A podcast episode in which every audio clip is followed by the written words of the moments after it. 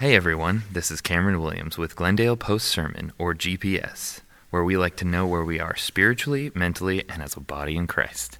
And I'm here with Brian. I also like to know where I am physically, too.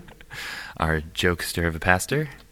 But from where I'm standing, you're very physically fit.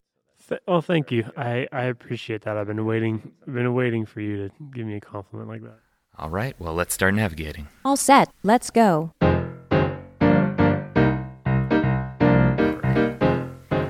So this last week, we were really getting in depth in our conversations about diversity and how we can look inward to try to find what's ailing us in getting closer to each other.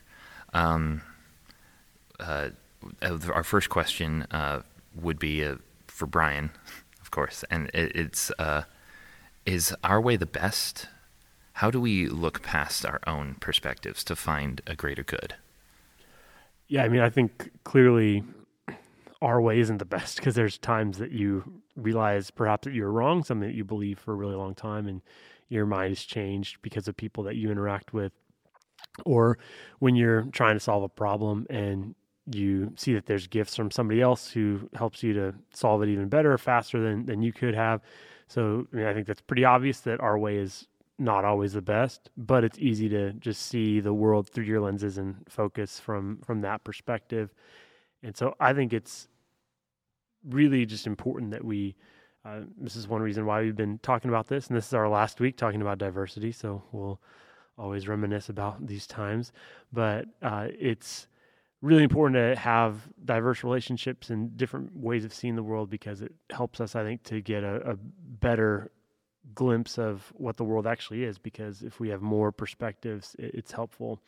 And it's challenging, but it's really important at the same time. So I think to do that, in the last sermon, I talked about honoring and using honor as a way to see other people.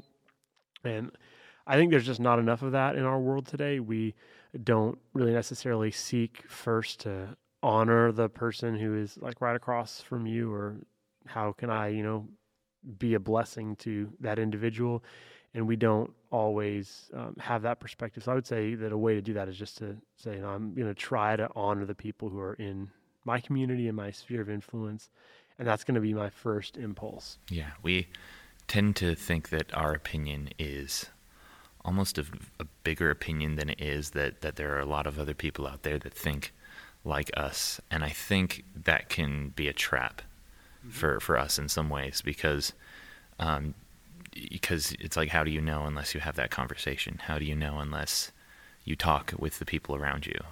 And I think we can get protective with our opinions.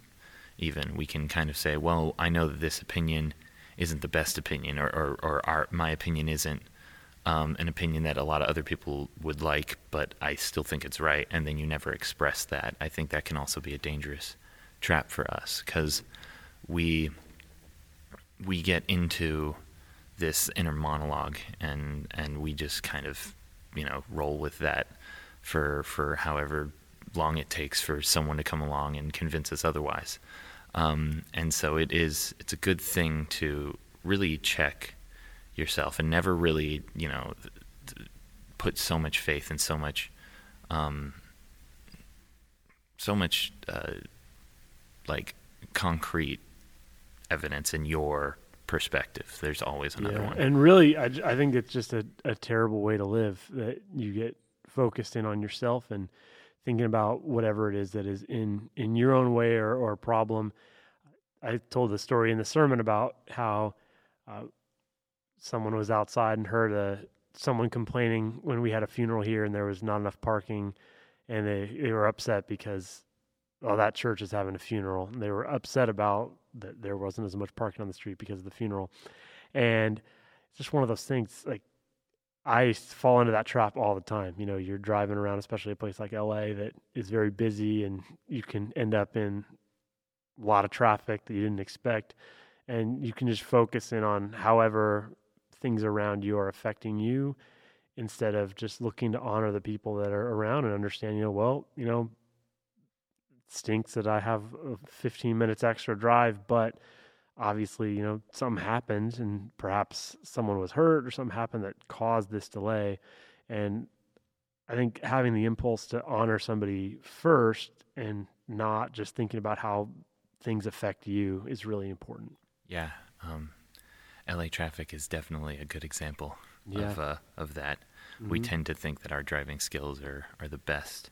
And so another good question would be, how do we honor people even when they don't honor us, like in LA traffic or in the street? Mm-hmm.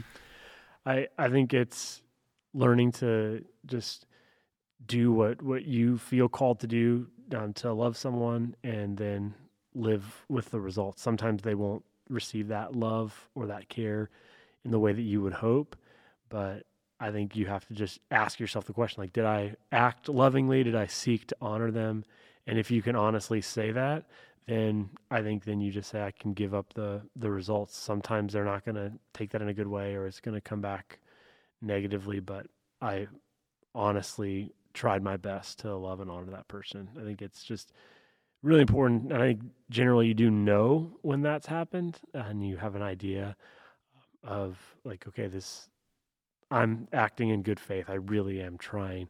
So generally, you know, if you are or not. And then at the end of the day, you say, you know what, perhaps that guy in traffic or that relationship, I really tried, but that's all I can do. Yeah.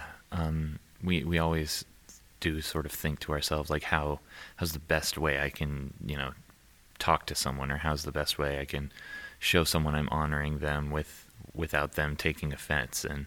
And like you said, it's not necessarily trying to avoid that. It's just doing and helping in the ways that you know how to, because it's, you know, it's practice, it's repetition. You can't just expect to be so good at like honoring people without giving it a try first. Mm-hmm. And I think sometimes we think, well, if we can't honor someone in the way they want to be honored, or we can't honor someone in the best way, then we can just kind of keep to ourselves, or we can just leave people just kind of where they are.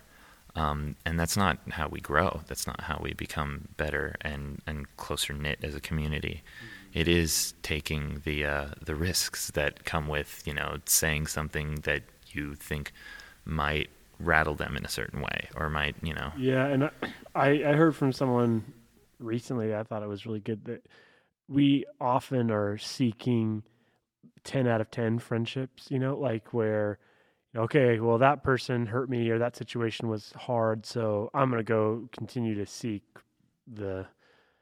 basically the Loch Ness Monster, whatever. I'm going to seek this one like super rare friend that, you know, we just line up on everything. And I mean, you and me are that, Cameron, but other than that, there's very few of those that you'll ever experience in your life where it's like, wow, you're like the same person. Most friendships take work, and they're hard, and it almost always, if you're actually really spending a lot of time with somebody, it's going to involve some conflict and working through it. And to have friends, eventually you're going to have to forgive. Eventually you're going to have to just say, you know what, I'm going to choose to see the best in that person and seek to honor him or her, and just say, I'm going to look for the best and not focus on whatever negative perhaps has happened. Yeah, we tend to get caught up in how our friends are, or how, you know, they can be, but it's, are you being the perfect friend? Like, is that a standard that you set for yourself? Because how can you set that for others if you don't set that for yourself? Yeah. And that's not like, you know, saying that you should be the perfect person all the time, be the perfect friend. It's maybe just saying, like, step back and think about what that means to expect the perfect friend, or to expect, you know, someone to react in a certain way. I think we're all different, and we all show love and kindness in different ways. And sometimes someone else's love and kindness towards you may not be perceived by you that way. You might just think, oh, they're just doing what they do, but they're actually going out of their way to love you and honor you. Mm-hmm. So it definitely is self-reflection, and you should definitely always think to yourself, well, what am I contributing to this friendship? Is, you know, am I just like putting a little bit in and then walking away? Or am I really trying to, you know, figure out and get to know this other person as much as they're trying to, you know, figure out and get me? Because, and it's not always that, you know, cut and dry. It's not always that easy, because you will have friends or people around you that aren't trying as hard. And that doesn't necessarily mean that they don't care. You know, there's something they're probably going through, something they're dealing with. And it's, you know, we all have that kind of wear and tear. Every so often we have those weeks. And so it's looking past that and looking past the, you know, the pain and maybe the sluggishness of that week for that person, and really, you know, saying to yourself, well, how can I be a blessing this week for this person? Because, you know, if two people are having a bad week, you know, they might not be seeing eye to eye as much, but that doesn't mean that they can't, you know, come to an understanding, a common ground. Yeah. Yeah. And we tend to be, you know, a bit bigots when we have our own opinions. We kind of want to protect them. We want to make sure that our opinions are like a concrete thing. But how can we can easily slip into, like wearing that on our sleeve. And so how do you think we can put our criticisms aside and, value people through flaws, or value things through flaws? I think it's by constantly just looking at others through the lens of Jesus, that we would recognize that Jesus died for our sins, and so Jesus also died for that person's sins. And if you continue to look at people through those eyes, and you say, no, perhaps we agree on some things pretty strongly, but I choose to disagree. And at times, like, if you want to change someone's opinion, then sometimes you have to, you know, actually spend time around that person and engage. And so if you really are concerned about something that someone else thinks, I think that you have to have a relationship to move them in any sort of direction. And obviously there's certain topics perhaps that you wouldn't want to discuss with certain people, but I think there's a lot of ways that we can change people if we're willing to hang in there and be in relationship with them. And I think so often in our world today, we do practice bigotry, where we're intolerant of the person because of something that he or she believes, and we just get further and further divided, and there's less diversity for all of us to enjoy and experience, because we just get further into our own camps and beliefs on things. Yeah. I think we do tend to be like, we tend to project what we feel onto the world. And I think we can get caught up in that so much that we just feel like it's life. Like, that's just how things are done. Like, you see things through a certain lens, but you can change that lens if you just look at it, you know, through someone else's eyes.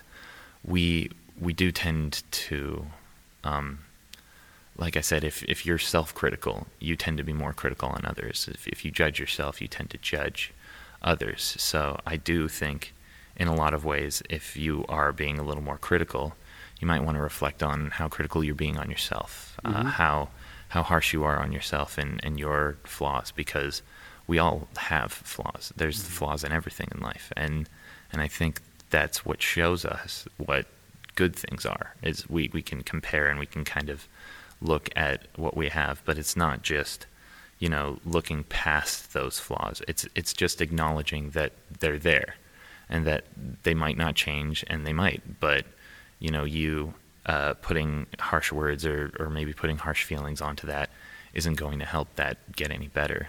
Yeah. Like you said, having a conversation, talking with someone, not maybe not necessarily trying to find common ground, but trying to find a place within yourself where you can be content with the fact that you're not like someone, that you're not like this person, or you don't have, you know, similar things. But there's a bit of beauty in that. And I think if we just try hard to find beauty instead of finding the flaws, we tend to, our perspectives change on the whole world. Even. Like you said, yeah, I think ultimately ends up like you're easier on yourself too. I mean, I've heard it said, you know, he or she is much harder on himself or herself than she is on you. And it's like, yeah, if you're hard on others, then generally you're also hard on yourself. And I just think it's really important. It's kind of a wrap up thought for this series and these series of podcasting about diversity, to continue to seek diverse relationships and communities, because we like the idea of it, but I don't think we actually practice it as well as we think, because we have certain groups of people who we would say, oh, I don't want to like participate in those communities or those places, but it's important for us to actually have honest conversations. It's very hard to hate somebody when you're sitting across from them. Self-sacrifice is definitely something we talk about, but don't always act out.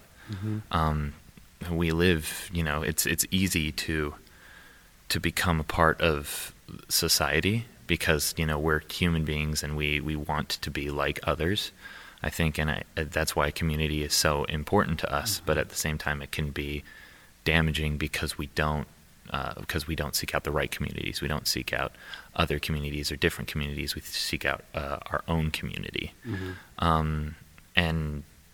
And that's not, you know, living or sacrificing yourself to a greater thing. I think there's definitely honor in trying your hardest to be in a different community, but not thinking to yourself how you'll fit into that community, but how that maybe not how that community fits in to you, but how you can be a blessing in that area, even if it's to your detriment. Because I think what we tend to get so wrapped up in our heads about is, you know, will they accept me?